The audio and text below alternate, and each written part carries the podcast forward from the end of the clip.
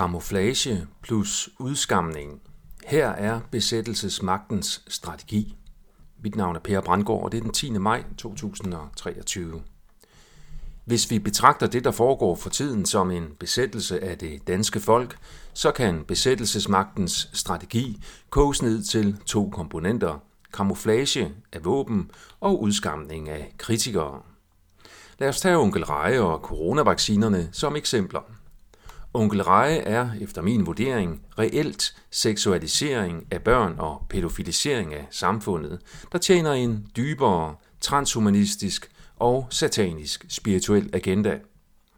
Men da Onkel Reje er kamufleret som børneunderholdning på selveste DR, så lader vi os og vores børn ramme af dette psykologiske informationsvåben. Hvis man våger sig til at kritisere onkel Reje for pædofilisering, så bliver man offentligt udskammet og beskyldt for at være en hadefuld, voldsparat, idiotisk konspirationsteoretiker med vrangforestillinger, der burde tvangsindlægges i et psykiatrisk fængsel.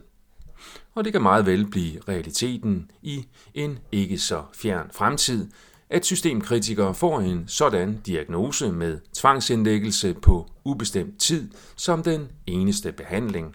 For vores egen skyld, naturligvis.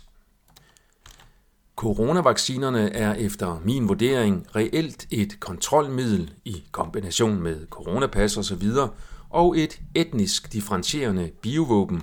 Ashkenazi-jøder bliver skånet, mens især europæere bliver ramt men da det kontrollerende og etnisk udrensende biovåben er kamufleret som vacciner, så lader vi os frivilligt skyde igen og igen, og mange har sågar lavet deres børn skyde, uden at undre os over, at mange falder syge og døde om.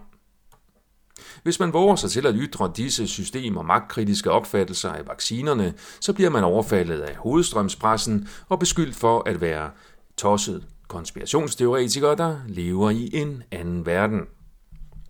Målet er at undgå savlig debat om systemkritik ved at angribe afsenderens troværdighed, hvorved fokus samtidig bliver skiftet, og de reelle gerningspersoner kommer til at fremstå som uskyldige, frisindede frelsere.